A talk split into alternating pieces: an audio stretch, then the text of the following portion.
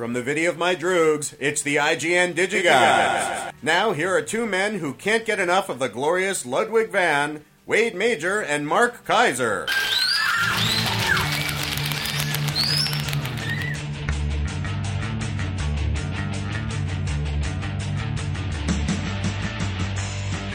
An awesome Stanley Kubrick film reference in honor of the uh, display, the exhibit at the uh, LA County Museum. Corey, who sent it? That Clockwork Orange reference, which I totally knew, was brought to you by Lenny Timmons. Sweet. You know, well, you have not been to the uh, Stanley Kubrick exhibit, have you? I have not yet been to the exhibit. Uh, why are you potting me down? Because was I too loud or No, not I'm, loud I'm enough? potting myself up. Got it. Is what I'm doing. I'm not potting you down. You're always overmodulated because Well, you're an whose over. fault is that? It's it's you know it's your fault for living an overmodulated life. You know, the Kubrick exhibit is actually very good. I have been. Yeah, I'm, and it- I'm going to go eventually. It's got great stuff. It, you know, it, it has the actual orange from a Clockwork Orange. I mean, that's that's how good it is.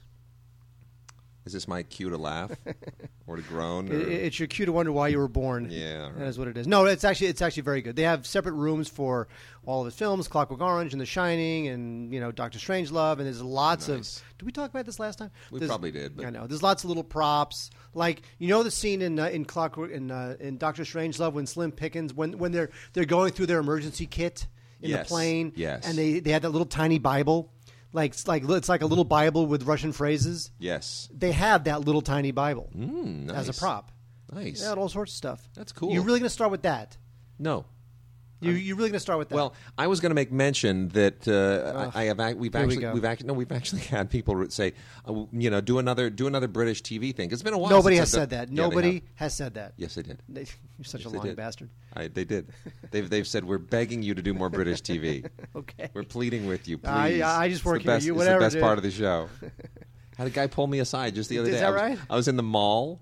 And and just this random stranger, he pulled me aside. He goes, "Hey, you're that podcast guy, right?" And I Now- said, "How do you know that?" He goes, "I just know that, and you need to do- do more British TV." So pretty much, uh, it's pretty much uh, someone who who- someone looked at your face and said, "You're the guy who does the audio only podcast." Is that how that works? Exactly. Wow. It's amazing, right? And he specifically requested. Fine. I know you, you wanted to get us to get to the, the foreign stuff last week, right? Well, yeah. Well, you yes. I did? Yes, you made mention. You're like, we need to get to that, and we didn't get to it. Well, so- there was something. There was something. There was a criterion that we should have got to uh, last week. We didn't have time. Well, then let's do it right now. Damn it. Is there anything to talk about? Anything newsworthy to talk about? Why do you always say these things? And don't you, you know. know I'm not re- remotely prepared to tell you anything. First off, we're, we're disorganized this morning. We do have we have some listener mail. We've got a we've got a Vox box and listener mail. And uh, meanwhile, we are taking submissions for uh, new show openings, which we're going to record shortly. So by all means, go ahead and send the new show openings in. All suggestions for show openings, along with Vox boxes and listener mail, should go to uh, di- gods at digigods.com. Again, gods at digigods.com. By the way, the uh, uh, the uh, when we finally re-record the opens, they will not be lip synced like Beyonce lip synced the national anthem. So totally, right? Fuh. Totally. By the way, she should have sang it live. Putting it out there. Yeah. Well, you I, know. she should have sang. I mean, it, it's it's. Uh, I don't know if people care anymore. It's kind of an old story now, but it's it's not the most important story in American history. It was like this big thing, you know. So like, kind of who cares? But she should have sang it live. Thank you. All right. Barring that, we're going to jump right in with uh, some foreign stuff. And the criterion that Mark was mentioning is the tin drum, Volker Schlöndorff. What a great name! Like, it's a great name. It's like being made fun of in the playground. It's just, it's like it's the perfect quintessential Japanese name, isn't it? Volker Schlöndorff. uh, that that guy, you you just you can't hide your nationality when your name is Volker Schlöndorff. Uh, anyway, Volker Schlöndorff, who in recent years has actually been running the Babelsberg Studios in uh, Berlin, and uh, really almost took a bath off of uh, Beyond the Sea, the Kevin Spacey film, the biopic of Bobby Darin, which literally terrible. which took over the Babelsberg Studios for just this ridiculous period of time. Anyway, uh, that's what he's been dealing with in recent years. But he is an amazing director, one of the uh, new German cinema pioneers, along with Fassbinder and Wenders and all those guys. He was part of that whole movement. Uh, as is sort of one of the films that really put that movement on the map uh, elsewhere around the world in 1979. Not that Fassbinder hadn't already done it, but really a, a film that got tremendous amount of attention was The Tin Drum It went on to win the Oscar for Best Foreign Language Film. Uh, it is a great movie. It's uh, this fanta- It's a long movie. It's almost three hours long, but it is a great movie about a A little- three-hour film. Yeah. A three-hour. about a little boy who refuses to grow up uh, because he is just so horrendously offended by the um, the abuses of uh, of Nazism, nascent Nazism, and it, this is one of those just really cool. You know, unusual movies. You, I wouldn't call it magical realism. I'm not sure what I would call it, but it's based on a book by uh, Gunter Grass, uh, and it's just it's a it's a magnificent movie. It dates beautifully. It really it probably plays better today than it did at the time.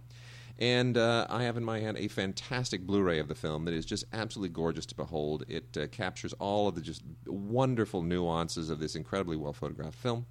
And uh, this also won uh, the Palme d'Or at Cannes, by the way. Yes, it did. Yes, it did.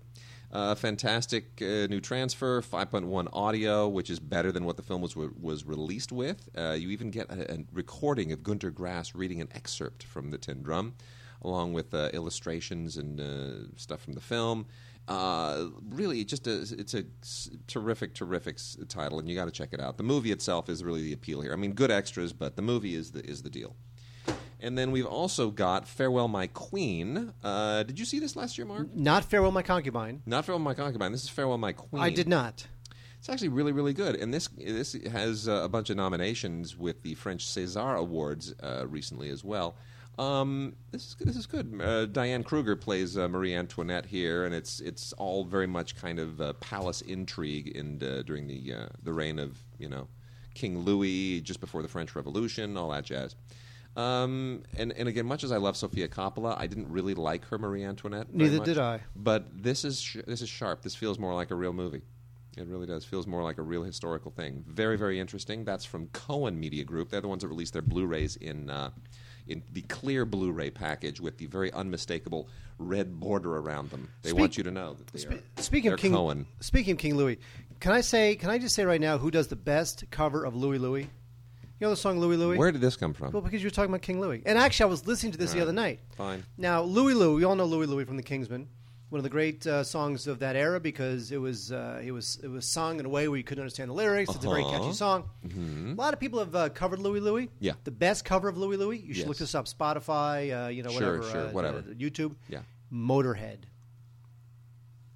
You know Motorhead. Okay, mo- Seriously, I, I, I gods at digigods.com. You go look up Motorhead, one of the one of the great like just just chunky, loud, obnoxious metal bands of the seventies and eighties.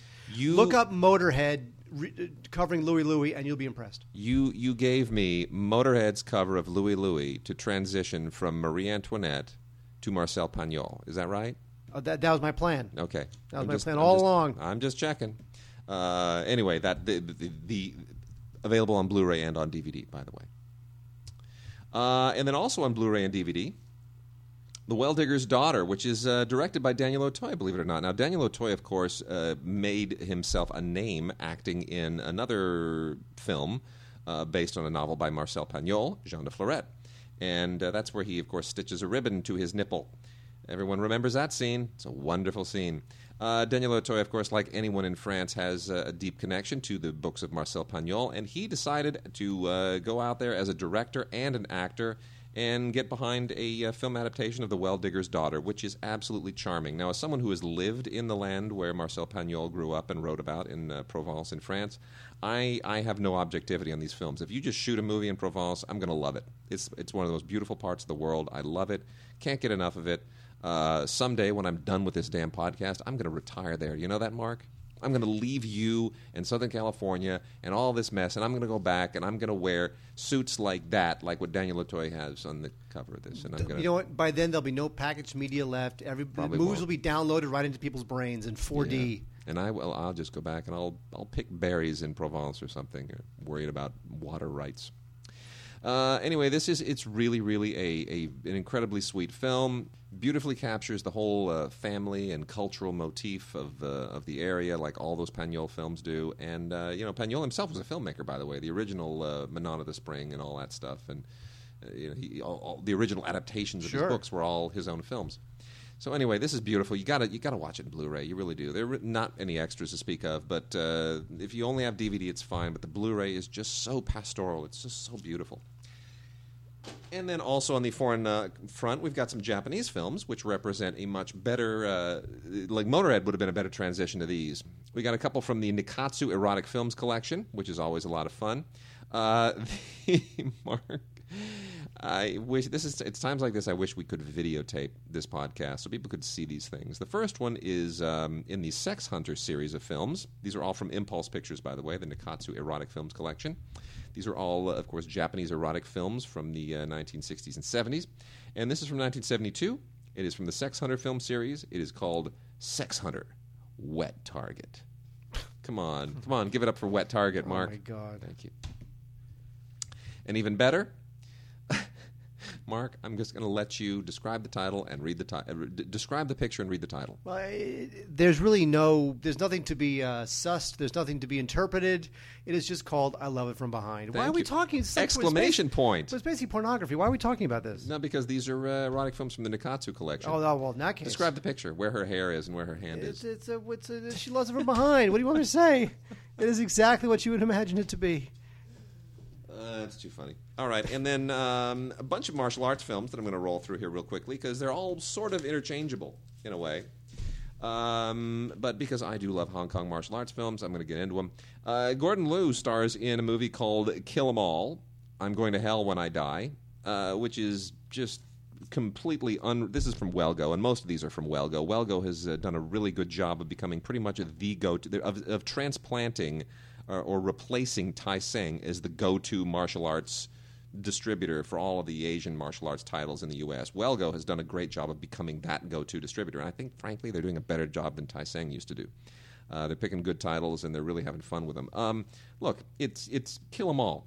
It's exactly what the title says. And if you just want to see uh, unrelenting martial arts action with uh, tons and tons of ninjas and challenges, it's the usual kind of you know tournament uh, format martial arts film. That's all it is. So it, it doesn't need to be anything else.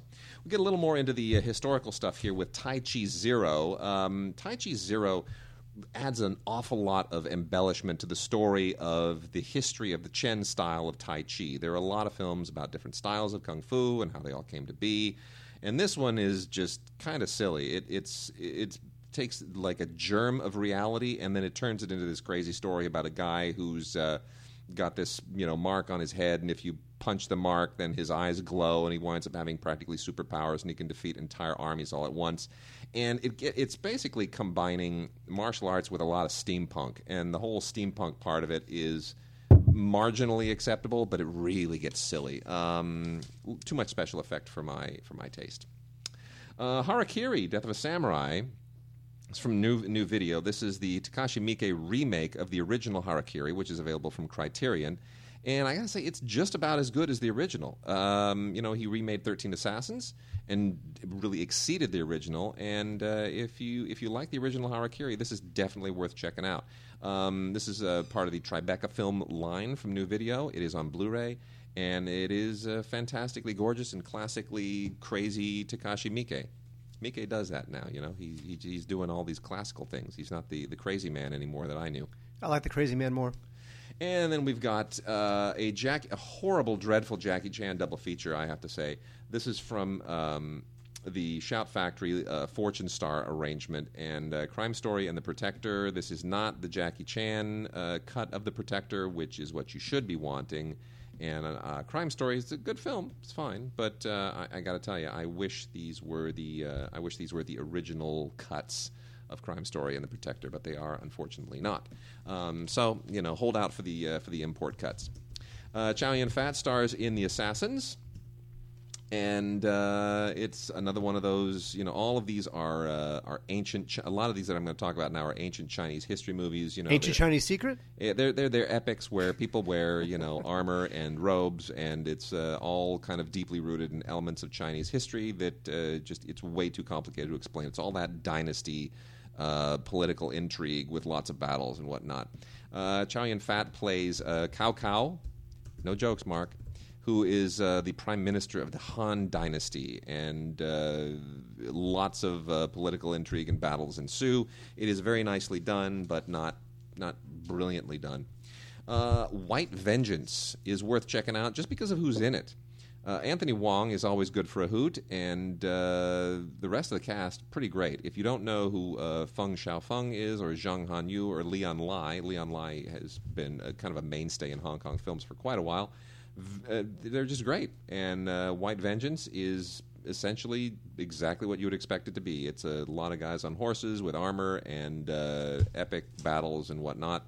Uh, directed by Daniel Lee, who did um, a number of classic films back in the day, uh, notably Black Mask, the uh, Jet Li film. Very, very cool. That's a good one. Very good one.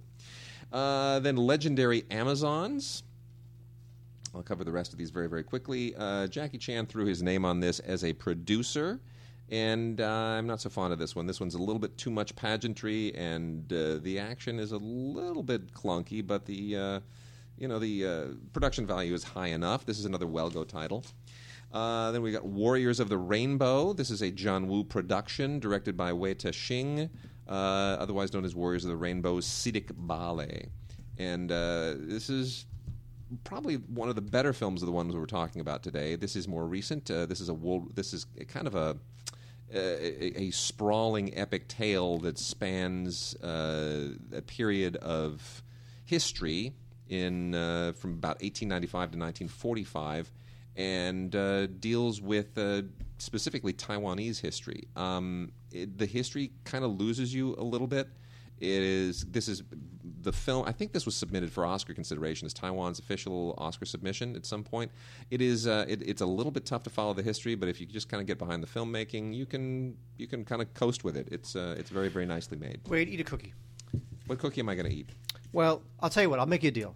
Okay. You finish that. Yes. You eat a cookie. Okay. By the way, Eric Altieri, uh, uh, I did not have enough time to make your cheesecake. The cookies I made uh, were quick to make, and uh, but I do want to make the cheesecake for next week. Okay. I promise I'm going to make your cheesecake cookie? cheesecake. 'Cause if you're going to send me a recipe, I'm going to make it, especially Okay. that one, especially All right. cheesecake. Fine. So I apologize in advance to Eric. Okay. And then we have a couple of films uh, based on a famous manga by uh, Hiroya Oka or Oku, and these are the Gantz films, Gantz One and Gantz Two. Uh, I gotta, I gotta be honest with you. When you get into a certain level of manga-based live-action Japanese film, and this includes all of those, um, all those, uh, what are the Tetsuo Body Hammer movies, Tetsuo, all those yeah, things. I, I don't. I'm not into those. I, it's, I, they lose me. I'm just kind of, I really don't know. Why. There are people with guns, and then there's like weird things happening in mechanics, and it's a little bit, uh, it's, it's almost too hyper sci-fi, cyborgy, you know, uh, cyberpunkish. It just loses me at a certain point. Um, so I really had no idea what was going on in these films, but they, they're cool to watch. I mean, they look good, and the action's good. So again, it's, it, they kind of go on to the. Just enjoy the pretty people with the guns and all of the high tech stuff, and don't try to make too much sense of it. And then lastly, uh, we have an outstanding release. This is probably the best Asian release of the of the week. Icarus Films has released A Man Vanishes, which is a wonderful Shohei Imamura film, and this also includes a bunch of uh, other documentaries that Shohei Imamura made between you know 1967 to 75, including uh, the making of a prostitute. Uh, Outlaw Matsu Comes Home, Pirates of Bun, uh, Bubuan, In Search of the Unreturned Soldiers in Malaysia, and In Search of the Unreturned Soldiers in Thailand. Um, Imamura is a wonderful, wonderful filmmaker. Uh, and he makes, you know, he's one of those uh, Japanese new wave guys that just sort of brought a poetic flair to his work in a very, very compelling way.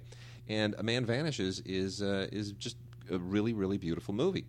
It's a very simple story. Uh, the title tells you basically what the movie is about. It's about a guy who's just suddenly vanished, and the search for that man. And it is um, it is really, really intriguing. This is a four disc set to have all these films on it. And if you are an Imamura fan, you are going to just love this. It is a bargain and a half. All right, Wade. Eat a All right. Mark, give me the cookie. Now this is a, b- a pretty boring cookie, but uh, you know it's just a it's a ra- it's a rather uh, boring cookie. Okay. What- what- Ooh, they're pretty cookies. Well, it has a. it ha- uh, try to guess what the black dots are. Uh, I'm going to say they're uh, poppy seeds. Uh, yes, no, they Wow. are black sesame seeds. Oh my goodness. Okay, now while you eat that, I'll talk about a couple Go ahead. of. Uh, we have a couple of Oscar winners to talk about. Very exciting. baby. Uh, from 1947, Gentleman's Agreement. This uh, won the Oscar for best Picture in 1947. I don't think this movie really holds up that well. It's uh, Kazan, of course, director of uh, you know all sorts of great films. Um, Star Wars. I think he directed Star Wars. I think he directed Jaws 2, didn't he? Or was it Jaws 3? This is a good cookie. Really, thank you very much. Yeah. You're just saying that. No, really, I like the whole. It's like a little. It's a little salty. Yes, it does have. Also, you know what? In, uh, get this. In, That's in- nice. in this recipe, instead of salt, they have you uh, make it with soy sauce, which I guess adds a little bit of uh, depth to the salt part of it. Anyway, so gentleman's agreement. Uh, Gregory Peck uh, plays a journalist who uh, is asked to write an article on anti-Semitism, and uh, he finds out, uh, you know, what it's like to be a post-war Jew in America. I think the movie kind of was a bit of a function of its time. You know, almost like um, like like the culture was ready to accept Vietnam films once Oliver Stone started making, you know, Pl- Platoon, and then you had Coming Home. And I think after the war, we're talking 1947. I think that the culture was ready, ready to uh, hear stories about what anti-Semitism is really like and how it's infested American culture. It was sort of a film of its time more than was a great film. Well, let, let just to sort of parallel that, Oscar winners are always much more about the context of the times than they are about sort of art in general. They capture something in the moment. And if, for example, you look at Rocky in 1976, really was Rocky better than Network? Was it really better than? I mean, if you look at the films that were nominated for Best Picture in 1976, it's like All the President's It's Men. like Taxi Driver and Bound for Glory and all it's, it's, it's an amazing year, and and Rocky is not by any means the best film there, but considering that the United States was out of the Vietnam War for the first time in years and years and years and years, it captured something. You know, It was also the bicentennial year. it was a bicentennial year. It was just it's it, you know here it is. It's Philadelphia, and he's a Rocky, and he's he's under he's an underdog, and he just you know his name's Rocky for crying out loud. Come on. It was it was like the time it was a zeitgeist film. So it's it's an important film because it won Best Picture, and uh, Gregory Peck is uh, terrific in it as a journalist. Uh, also, th- this came out on DVD before, but the Blu-ray's better. There's a commentary by Celeste uh, Holm, uh, who appears in the film, and Richard Schickel, the uh, film critic. And um, so there you go, Gentlemen's Agreement on Blu-ray. Also on Blu-ray, we have um, How Green Was My Valley, and the answer, of course, is very green. Uh, this is from 1941. This was uh, John fil- the fil- Ford. the huh? film the film that beat Citizen Kane for Best Picture. This you. is the film that beat Citizen Kane for Best Picture. Very true. Now there's a there's a story that I don't know if this is true or not, but there's a story that William Wyler was supposed to direct this movie, and then John Ford took over. I don't know if that's true or why that happened, Hmm. but I had read that story. Anyway, um, this is a great film. This is one of John Ford's masterpieces. Uh, it looks great on Blu-ray. It stars a very young Roddy McDowall, who nobody listening to this podcast will know unless you've seen the original Planet of the Apes. Um, but this it's it's a great film. It's got uh, Maureen O'Hara is, is in it, Walter Pidgeon, and it's just about one. It's about a family living in a mining town. That's really it, and it's romantic and it's lush and it's Welsh beautifully miners. done. Welsh, miners. miners. Shot in a Hollywood backlot, by the way. They, they didn't go to Wales. Oh, Wade, Mm-hmm. you're taking away all the Sorry. glamour of Hollywood. I'm sorry. How dare you? No, it's true. They they built like a mining town. Like a, I, I, I think it was wasn't like in Malibu or something. Um, What- what- what- I, don't somewhere. know, I don't know where they built that. I don't know. Anyway, so that is that is highly recommended. Also highly recommended is uh, on Blu-ray. Uh, finally, Peter Pan Yeah, baby. from 1953. Sweet. This is uh, Walt. This is one. This was done while Walt Disney was, alive. In fact, uh, as I understand it, Walt Disney wanted this to be like the film right after, um, right after Snow White. I'm on my But- third cookie. Yes, you are, because I gave you 3 Mm-hmm. Um, he wanted this to be the, this next film after Snow White, but he couldn't get the uh, rights to the story, and then he wound up doing it eventually in 1953. So this is a great film. It's this is hand animation. This is old school, but it's beautiful. The voice acting is great. The music is great. Second Star to the Right is just great. I love this film. It's finally on Blu-ray, where it looks fantastic. It's a um, it's got a Blu-ray, it's got a DVD and a digital copy. Uh, you know this this film actually uh, uh, played in Cannes. Really? This film actually was entered into the Cannes Film Festival in That's it. 1953. I didn't know that. Yes, it's true. And uh, imagine this, didn't win. Wow. Unbelievable. Anyway, good stuff. So uh, Peter Pan, very highly recommended. Now they did a bunch of sequels to Peter Pan. They waited until like 2002 or something to finally do a sequel to Peter Pan, which of course they should have waited till the year 10,000 because Peter Pan doesn't need a sequel. But that's Disney. They Yeah. do sequels to films that don't need sequels. So forget the sequels, forget the direct-to-DVD sequels. There is only one Peter Pan, and it is finally on uh, Blu-ray, DVD, and digital copy. So check it out. You know, uh, 20th Century Fox has released another classic film uh, on Blu-ray, and it's an unusual one. I'm not quite sure why they would think this. I, I don't know. It's a very strange thing, maybe to, to kind of go in tandem with Gentleman's Agreement, because it might be one of the uh, the only other Elia Kazan films that they were able to scratch up uh, for this time of the year. But anyway, it's an Elia Kazan uh, directed movie called Wild River.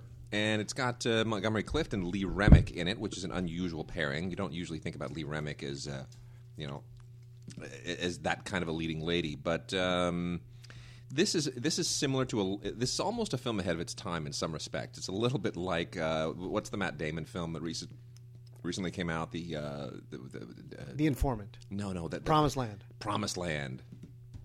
The other actor in which I'm going to rip on in a second. Uh, Promised Land is one of those movies about people, some guy who goes to a town to do something very official and winds up sort of falling in love with the people in the town and switching sides, right? You know, now I'm on the side of the people against the government or whatever. The, the, the, there's a million of those. Well, here Montgomery Clift has to go to a town because they're going to be putting a dam in. He's got to evacuate it, and uh, there's this old lady that refuses to go, and of course. Lee Remick, her beautiful granddaughter, wins his heart. Yada yada yada. We know that it's just classic melodrama. Uh, the only thing that really distinguishes the movie, it's I mean, it's a well-made movie. It's a well-acted movie. There's nothing unique about it. It doesn't really sort of get inside your your heart in any fantastic, just timeless way. It really doesn't age terribly well.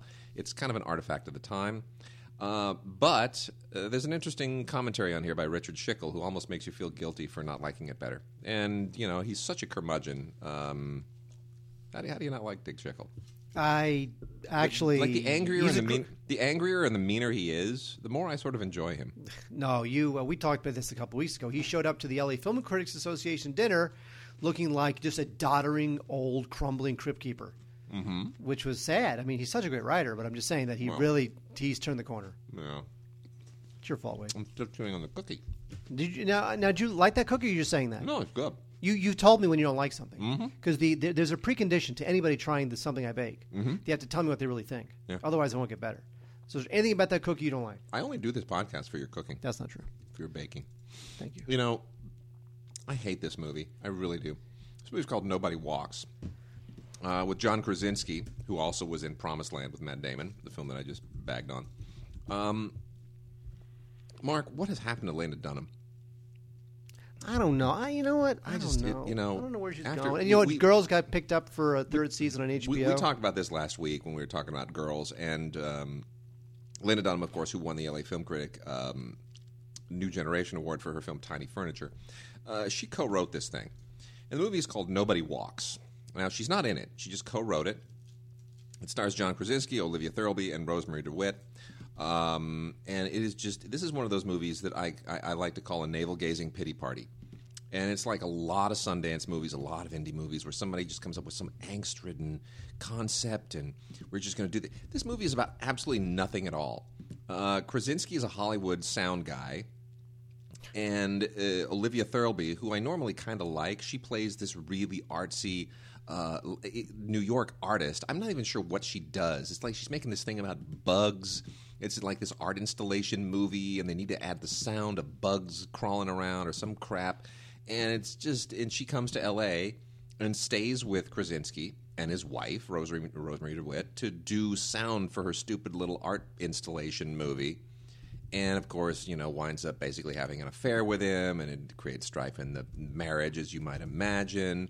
And then, it, but even before that, she's like making out with the guy that she sat next to on the plane. She's like this trampy New York artist. I, you, there's no empathy for her whatsoever. And th- this movie doesn't go anywhere. It's like somebody, presumably Lena Dunham and her co-writer uh, Ry Russo Young, who directed the movie. It's like they just thought that this this little navel gazing inside Hollywood experience was somehow suffice for a movie.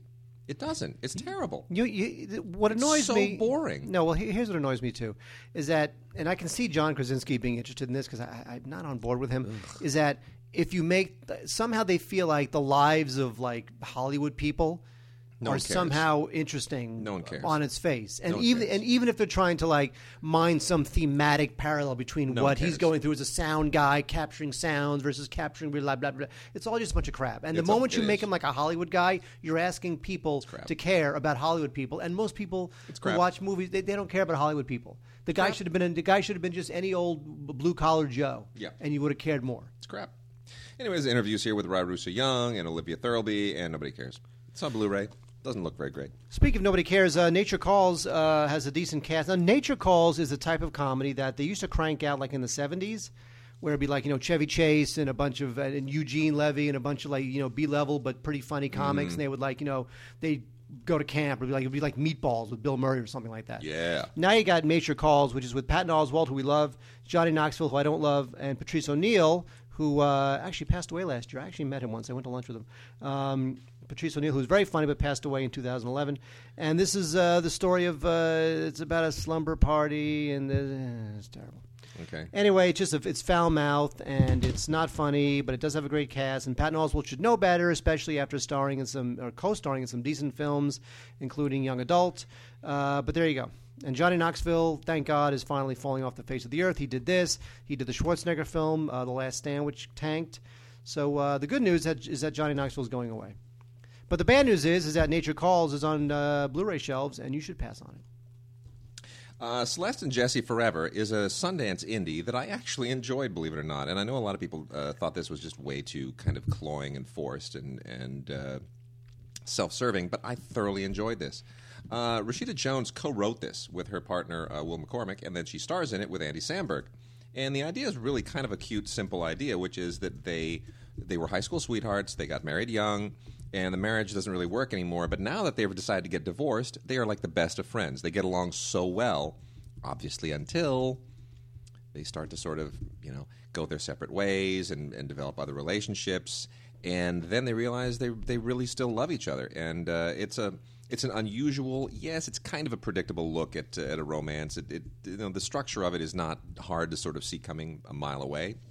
But I, I enjoyed it. I mean, I think they're both very appealing. Andy Samberg has annoyed me in a lot of movies recently, and here I found him to be really, really very genuine. And I just love Rashida Jones. She could do anything, and I will. Uh, I'm all over it. I just think she's wonderful. She brings so much charm and authenticity to everything she does.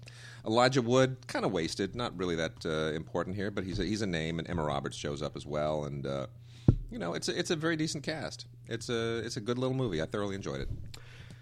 All right, wait, let's do this. Let's talk about uh, three big new releases. Yeah. Then do listener mail. Okay, Should we do these? Should we do these? you know what? Um, yes, let's yeah, go th- fire those off. Yes, let's do those, and then let's do those. And then very quickly dismiss these two because these really fine. don't warrant any any any mention, and That then is, we'll uh, uh, we'll do that. That is true. On Blu-ray, we have "Here Comes the Boom," the latest from Kevin James. Now, Kevin James had a surprise hit a couple years ago with The Zookeeper, and uh, I don't know that The Zookeeper was a great film, but it was a film that kind of all families in the multiplex thought that they can kind of safely sit through it with the kids, and somehow that thing made just boatloads of money, and everybody, oh, Kevin James, he's the new king of comedy. Well, he's not. He's terrible. They think he's the new Jackie Gleason because he's a fat guy and he's sympathetic and because he can do all kinds of sort of acrobatic things that fat people aren't supposed to do. Remember when Jackie Gleason would do those cartwheels and everyone would just be like, "Oh my gosh, he's a fat man and he does cartwheels." Kevin James is that new guy. Look at him; he can do splits, he can do pratfalls, and he's so fat.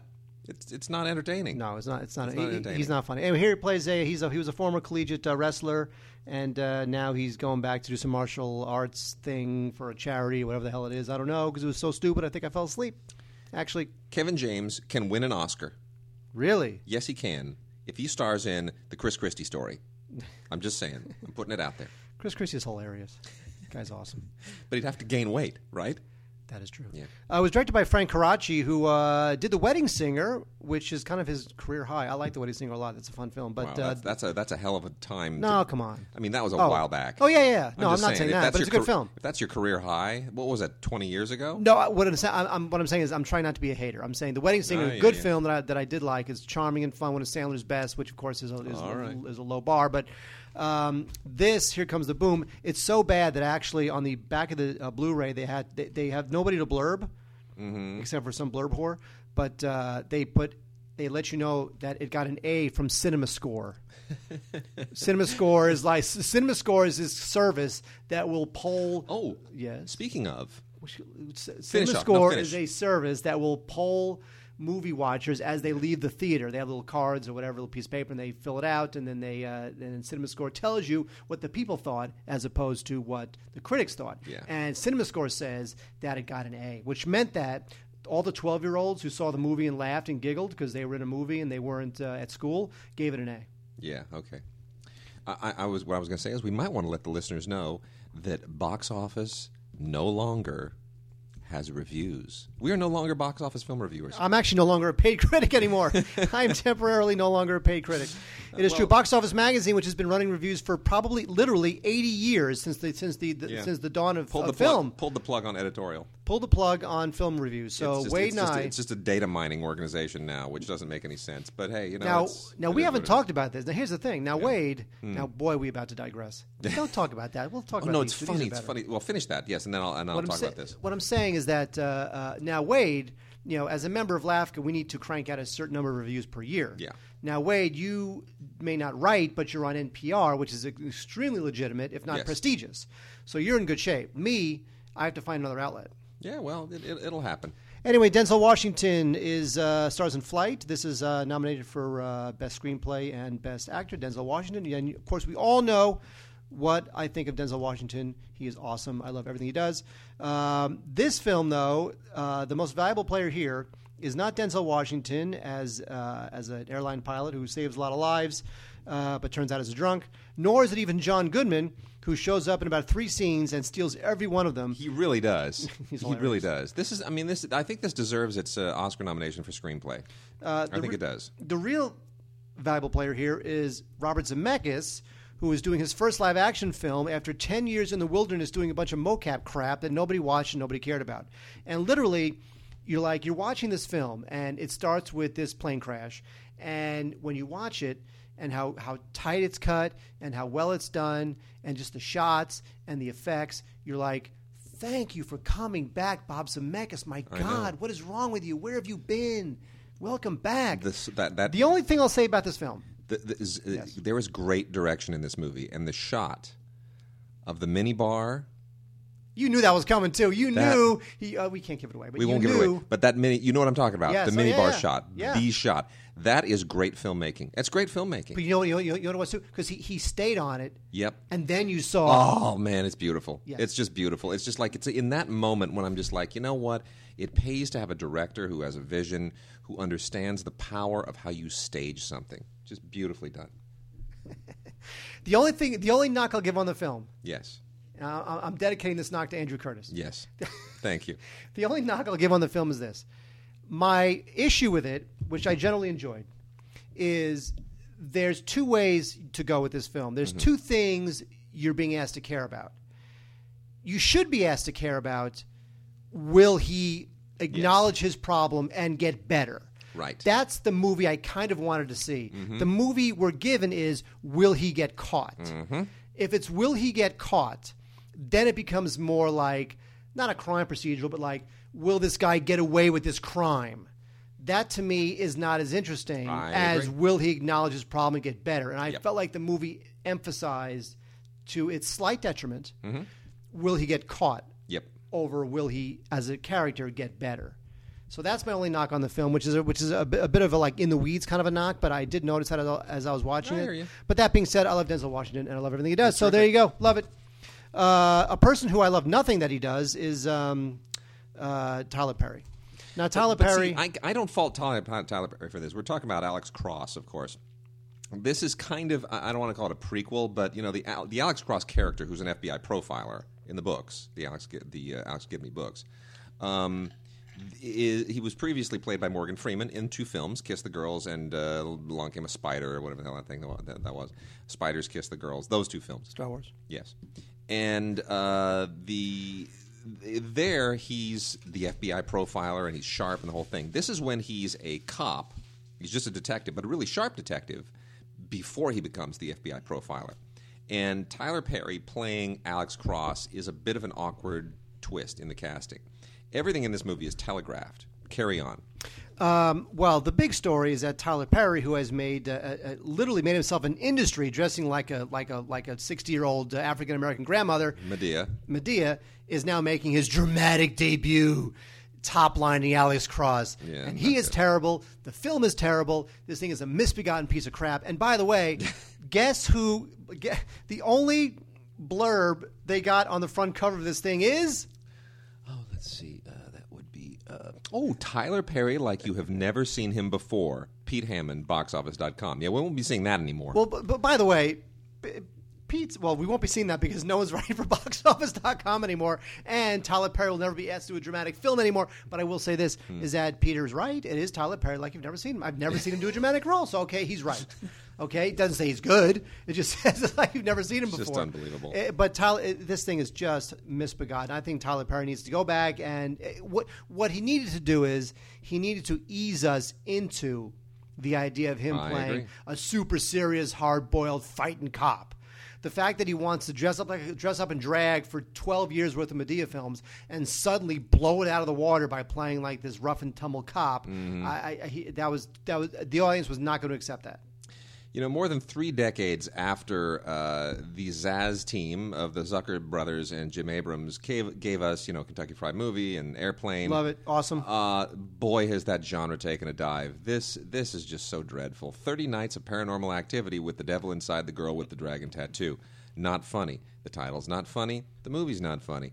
And uh, the t- the people who make these movies now, I mean, it went from the Zaz team down to the um, Well, you know, the, you know what, two of the, the two of the scary Wayans- movie was the one that was kind of like the Wayans brothers. when the Wayans brothers took over. But now, now we're just into just a, into stupid territory with people who have uh, no talent and no ability to be subtle about any of this stuff, and it's just a whole lot of like really overwrought meta-referential crap, and it it doesn't. It's just dumb. It's just really not entertaining. It's not funny. It's not. It's not endearing. It's not even a wink at the audience. It's just not fun in any way at all. It's terrible. Now there, there was a movie that is already gone called Movie Forty Three, and Movie Forty Three was supposed to that come and be the movie that was supposed to be the new Thing. Kentucky Fried Movie. Yeah. where you get these huge act like Kate Winslet, Hugh Jackman, Halle Berry, Richard Gere, Naomi Watts. Too They many all- cooks in the kitchen with that one. They all look. They all worked for two days. It took a couple years to make because these people they wouldn't be available, and suddenly Mm-hmm. Right. they were available, so they had to grab a couple cameras because Rich, Richard Gere suddenly had half a day to shoot, and they eventually got it made. And this thing is just scatological and awful and horrible and the worst thing ever. However, guess who liked this film? Who liked this film? Our good friend Alonzo Duralde. Did he really? He gave it a. He was. He was. He was Oh, I knew that. I saw that on his Facebook page. He's one of only two positives on Rotten Tomatoes. You know, every once in a while, Alonzo will he'll put his neck out there. He will. He will. And that's why we love Alonzo. Before- Two freshes, 32 rottens. Before we get into uh, listener mail and VoxBox, I want to I want to give a shout out to uh, this amazing movie that stars Thor's sister-in-law. You know that this is Thor's sister-in-law, right? In Greek mythology, in, in Greek mythology, or Greek mythology, Norse mythology, Thor's sister-in-law is Miley Cyrus. Actually, just in Hollywood mythology. Anyway, Miley Cyrus stars in So Undercover uh, because she's so undercover. She's an FBI undercover agent that goes undercover in a sorority because she's got to protect uh, the daughter of a, of a witness in a forthcoming mob trial. This is just so stupid. It's unbelievable. I don't know how these Miley things. Cyrus. It's Miley Cyrus. The only reason this got made was because it was a great straight-to-video thing for Miley Cyrus, and they figured there's there are enough fans out there to justify. You know, is that. Jeremy Piven? It is indeed. You realize I I, I will guarantee you one thing because I I've I very very this is years ago. I have very Yeah. light Jeremy Piven experience. Yes. I guarantee you one thing. There was a time during the making of this film Mm-hmm. that Jeremy Piven went into Miley Cyrus's trailer to run lines or whatever they were doing, Yeah. and he made a move. I mean, I, I don't know that, but Jeremy Piven is kind of a douche. really. Yes, I remember when we booked him on uh, one a talk show I used to work on. Yeah. And the talent booker was a woman. And once Jeremy was done doing the show, and he was fine, he paneled for whatever, a couple seconds, he was fine. Jeremy would himself call the talent booker in the days after they taped, and was kept asking her out. Seriously? Yes, Oh my gosh. exactly. All right, Mark. Uh, we got some. Uh, we got some listener mail here. This is so hysterically timely. This came in about a week ago, and the timing, based on. Go ahead and read it, mind you. Oh, This is bra- based on the breaking news just within the last couple of days. I find this to be an amazing, amazingly prescient listener mail. This is from uh, Peter. You wanted me to read this because you can't pronounce his last name. No, Peter Kazaris. Kazaras, Kazor. How do you know that? because he's written this before. Oh.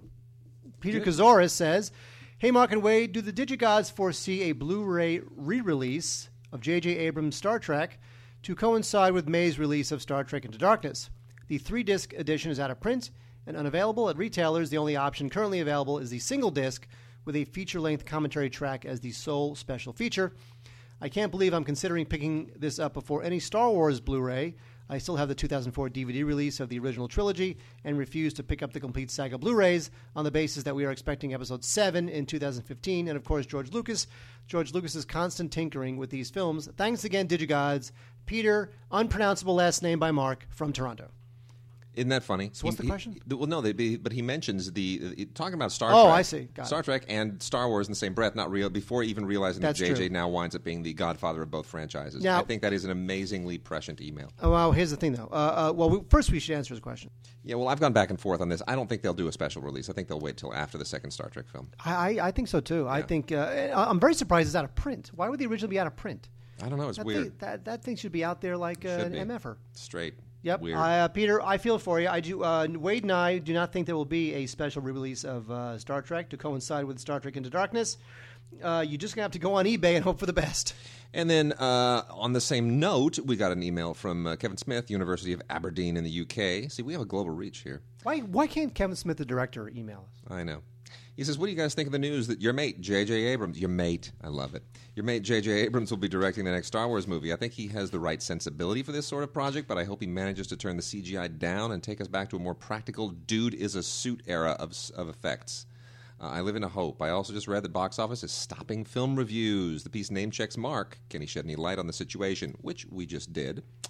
And uh, with respect to the um, uh, JJ taking over Star Wars, which I find to be I, every time I read, I, I can't, I can't wrap my head around. Now, obviously, we've talked about this a lot. I went Yeah. to, I went to public school with JJ for three years, and you know, Wade is very good friends with JJ's producing partner, and so we've known these people. I mean, I've, you know, I was with JJ in junior high school, like 14 years old.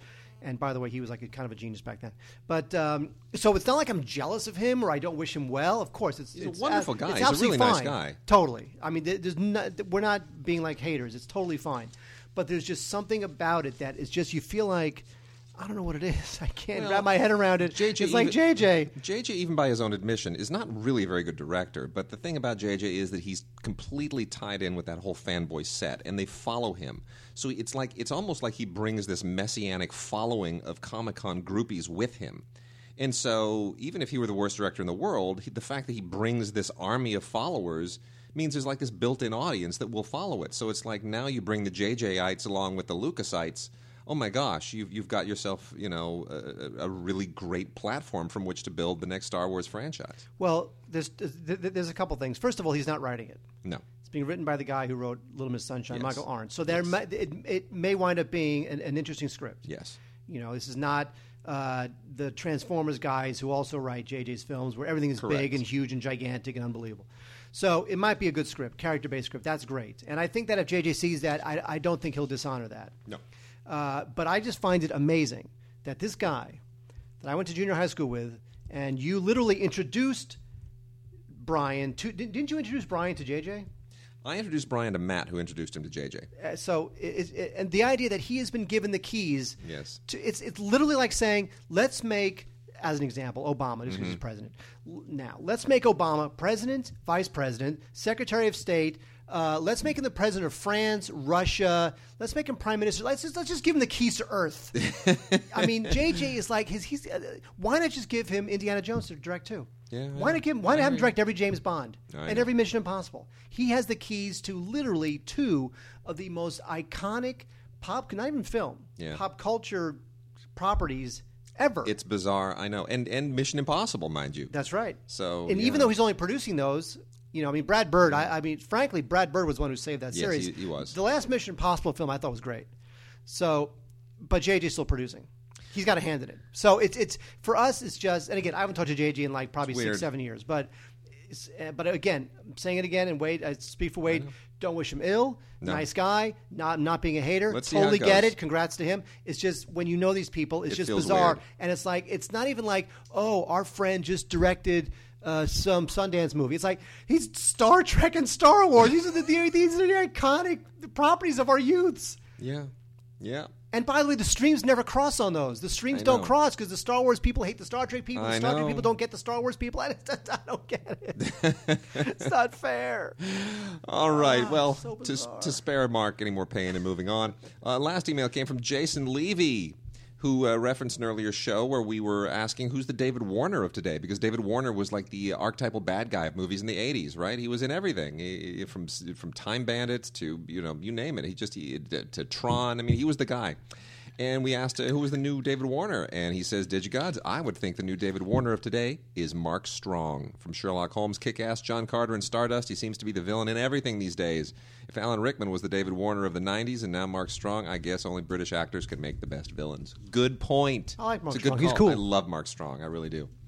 Uh, I always want to see Mark Strong actually cross over and play a good guy and be Sherlock Holmes. To be honest, Ooh. wouldn't that have been great? Because he looks the part. He looks the part. But unfortunately, he wound up being the bad guy in Sherlock Holmes. All right, Mark, we've got a Vox box that we're going to wrap the show up with. We're going to wrap it up with. Not yet. Um, I wanna sing it now. Yeah, but I got to burn through some British TV. You got to let me burn through this British TV. You burn people- through British TV. I'm going to get some water. That's what All I'm right. doing. I'm going to stand up and get some water. Get some water. I'm going to go with this. I'm going to roll with it. From 1978, uh, Acorn has brought us back Lillie, which is uh, this Francesca Annis is just a wonderful actress. If you've not uh, been exposed to Francesca Annis, Wait, would you like another cookie? yes, I would. Really? Yeah. Ooh, you, Do you, it. you said that as if like you actually truly wanted it. Oh no, I I do. I'm, I'm trying to get rid of them. Do you want like one, two, three, four? How many? Do you it. want? Let's do it. Do you want one, two, two, three, two, four, two? two, Okay. I have to heat them up. That's fine. Okay. Heat them up. Please hold. Do it. Uh, anyway, this is basically a biopic miniseries, and it is long. It's like s- over seven hours long as a miniseries. It was a Masterpiece Theater release in the U.S. It is all about Lillie Langtry, um, and you know, uh, to to give you any further background on Lillie- Langtry, Wikipedia her. Uh, wonderful figure. Francesca Annis is delightful. It is a fantastic uh, miniseries. The remake miniseries of Dr. Zhivago is out again from Acorn as well on DVD. Um, not such a fan of this, to be honest. Um, Keira Knightley, not such a great Lara, and uh, Hans Matheson, not such a great Yuri Zhivago. I don't know why they feel, felt the need to do this. The David Lean film pretty much put the exclamation point on this adaptation of the. Uh, of the uh, remarkable Pasternak novel, but uh, look, they went ahead and did it, and it's uh, you know roughly the same length, and it you know it was a, it was a made for television thing in the UK. I, it's it's not an embarrassment, but it's it's pointless. Doesn't really need to exist. If you're a fan of the Misfits, uh, BBC Video has released uh, season one of the Misfits and season two of the Misfits together at the same time, and uh, it's an okay show. Um, I think it probably you know it's it, it it definitely has a British flair to it. And uh, you definitely need to watch season one before you watch season two, because otherwise it'll make absolutely no sense whatsoever. But uh, this is about a bunch of uh, kind of reckless, delinquent uh, teenagers who are sentenced to community service, and um, they discover that they're basically superpowered. There you go. It's heroes meets delinquents. Um, and then we also have yet another series from uh, Roy Clarke's Last the Summer Wine. This is the 1997 series, Vintage 1997. We have talked about this ad nauseum. It's unbelievable how much how long this show dragged on. And uh, you know these these crotchety old uh, codgers are still kind of funny, but my goodness, uh, this also includes the 1996 special for those who are huge, huge fans of the show. Top Gear 18. Amazing that this is 18 seasons along, the original UK Top Gear. Unlike the uh, Top Gear in the United States, this is actually entertaining to watch. Have you tried watching Top Gear here, the American Top Gear? Uh, no. Oh, it's horrendous. It's just really, really bad.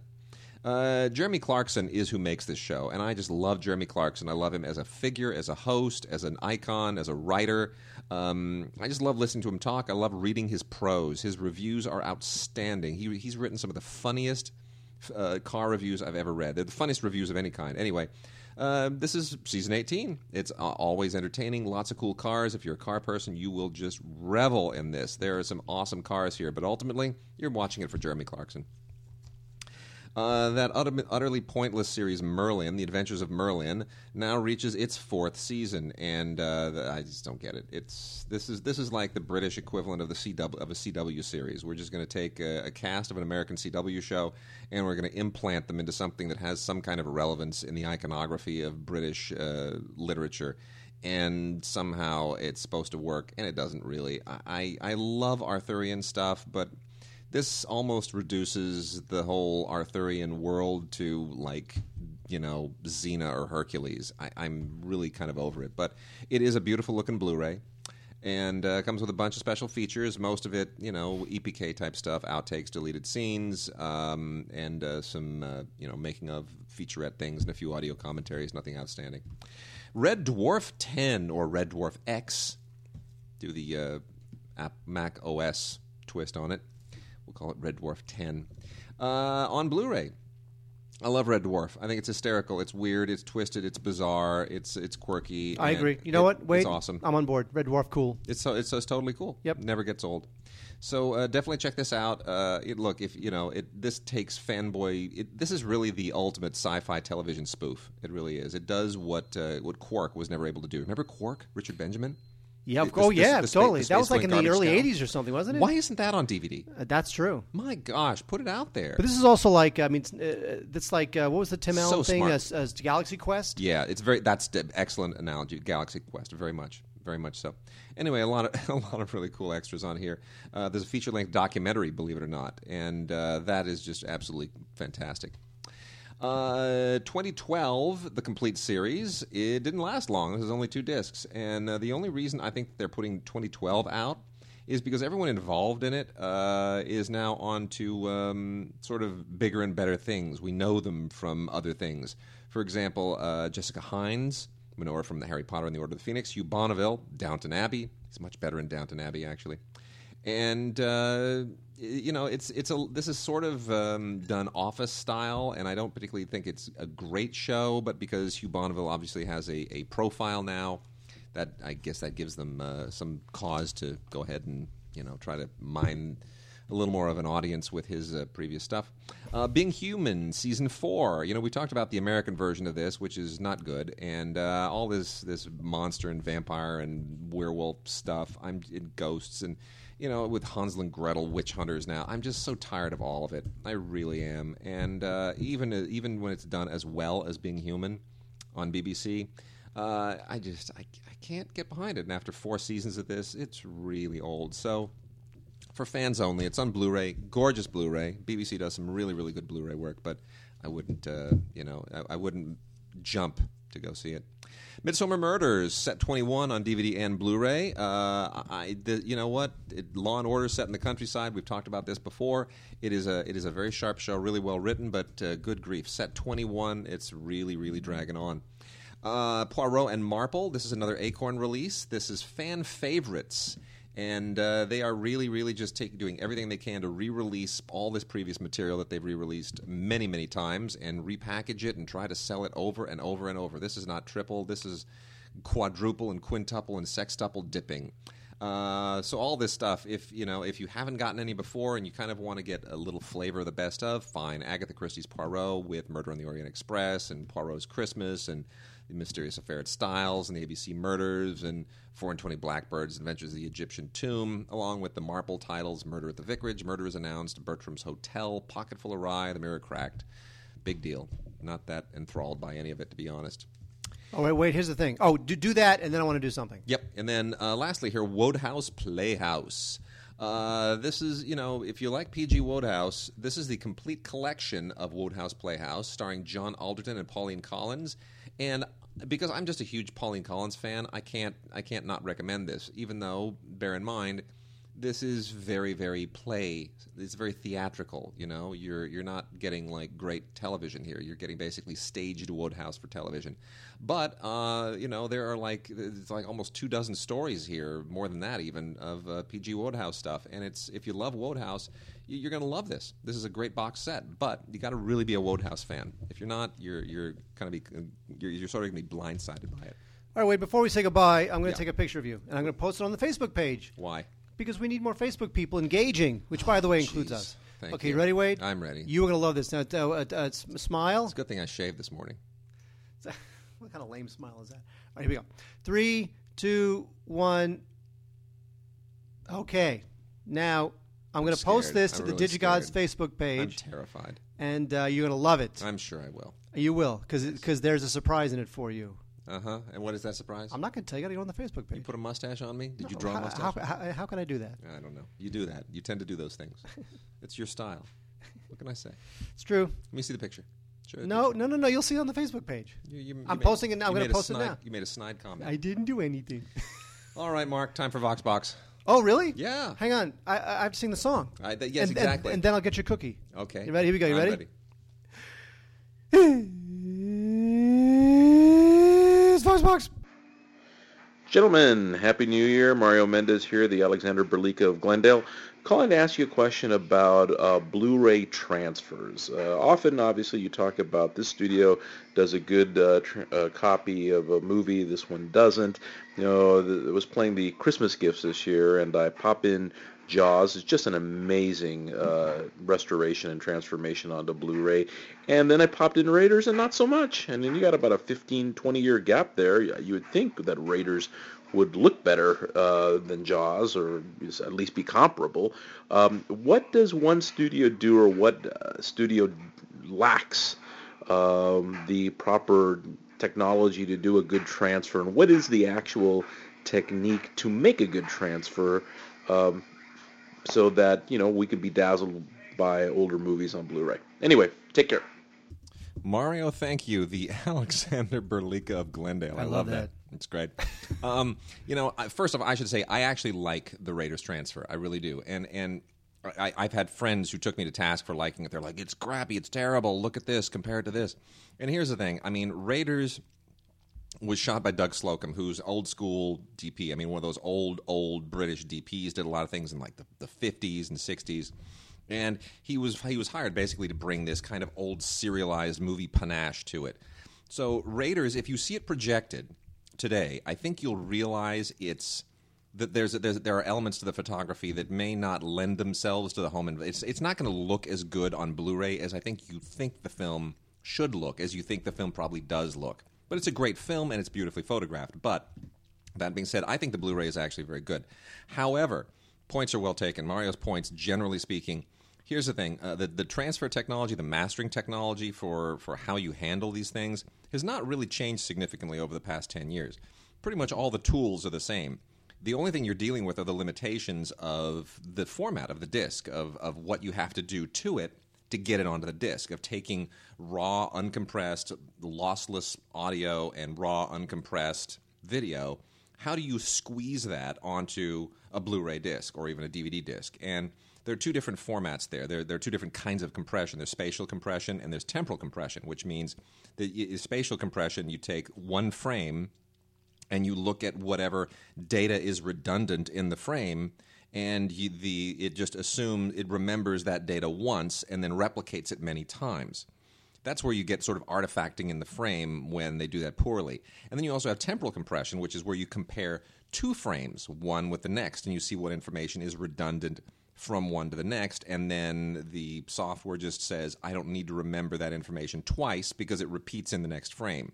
So it's either between frames temporally or within the one frame spatially and sometimes both and that's ul- ultimately mark whose job is it to manage those things As we often say, the transfer monkey. that's it. So yeah, it, it is. It is. Uh, that's that's one of the one of the other uh, one of those that the issue of compression is obviously one of the um, one of the variables that you just can't control, and and that's totally up to the guy who runs the machine and his his expertise with the software, and the producer overseeing the project and the quality control. I mean, there are a lot of hoops to jump through. I mean, most of it is uh, again. You've got to. I think the two most important elements, ironically enough, are the source elements you're dealing with. Right. If you're mm-hmm. dealing with, you know, some amazing, you know, interpositive that you can then strike a new print off of, that you can then scan, that you can then blah blah, and you can make look great. That's the best. A lot of these DVDs back in the DVD days and Blu-rays too, especially of older films, you don't know where these prints came from. The prints may be damaged enough as it is. So then you're giving it to the distributor, possibly a damaged print, and the, the distributor is saying, compared to how much money we're going to make off this DVD or Blu-ray, how much money are we willing to put in to fixing it up? Yeah. and maybe they're not willing to put in a lot of money to fixing it up. Maybe if it's something like Raiders, they want to fix it up a lot. And the other thing to remember is, and this this gets into like digital noise reduction, is how much do you want it to look like what it looked like when it was originally released and projected, versus how much you want to clean it up. Now I remember when the Patton Blu-ray came out, Patton had a lot of grain. Yeah. And for the Blu-ray, they cleaned up all that grain, Which was not Patton- good. Patton looked like on the Blu-ray, which is like Patton's one of my all-time favorite films. Patton looked smooth as a baby's bottom. Yeah. on Blu-ray. But that's not how the film was shot, and that's not how it was projected Exactly. when it was released theatrically. So, in a way, if you keep the grain, that doesn't make it a bad transfer. No. Sometimes you want the grain there. Now, when it comes to uh, damage to the print, you know, little specks and little scratches, it just depends on the elements. It depends how much money the distributor wants to put into cleaning up the elements, and of course, eventually, the transfer monkey. Yeah, uh, it's it. I mean, so many variables. And remember, a lot of these companies they have contracts, and the difference between Universal and Paramount, uh, you know, it depends on the titles. They are not the two ace studios, the ones we're talking about here, Universal for Jaws and Paramount for uh, for Raiders. They're not the two A studios at this stuff. Warner Brothers really, and Warner Brothers and Disney pretty much own, you know, the quality end of the spectrum, and Sony most of the time. But you know, the ones who really do the special editions, it's Disney and Warner Brothers. But that being said, uh, most of the time they, there are two tiers here that you're contracted with one company, or maybe it's in house to do most of your titles. And then when you get that A-list title every once in a while, you'll go you'll farm it out to somebody who's really really going to do the uh, the A-level treatment on it. So that's the other variable that's just never never quite you never really know what you're going to get, and you you sort of have to it's trial and error sometimes. I think the important part is that hopefully people are going on our Facebook page to look at the photo of Wade that I just posted. Do it. Go to the Facebook page and send us all of your new show intros, your Vox boxes, and your listener mails to gods at digigods.com. Gods at digigods.com. We'll see you guys next week.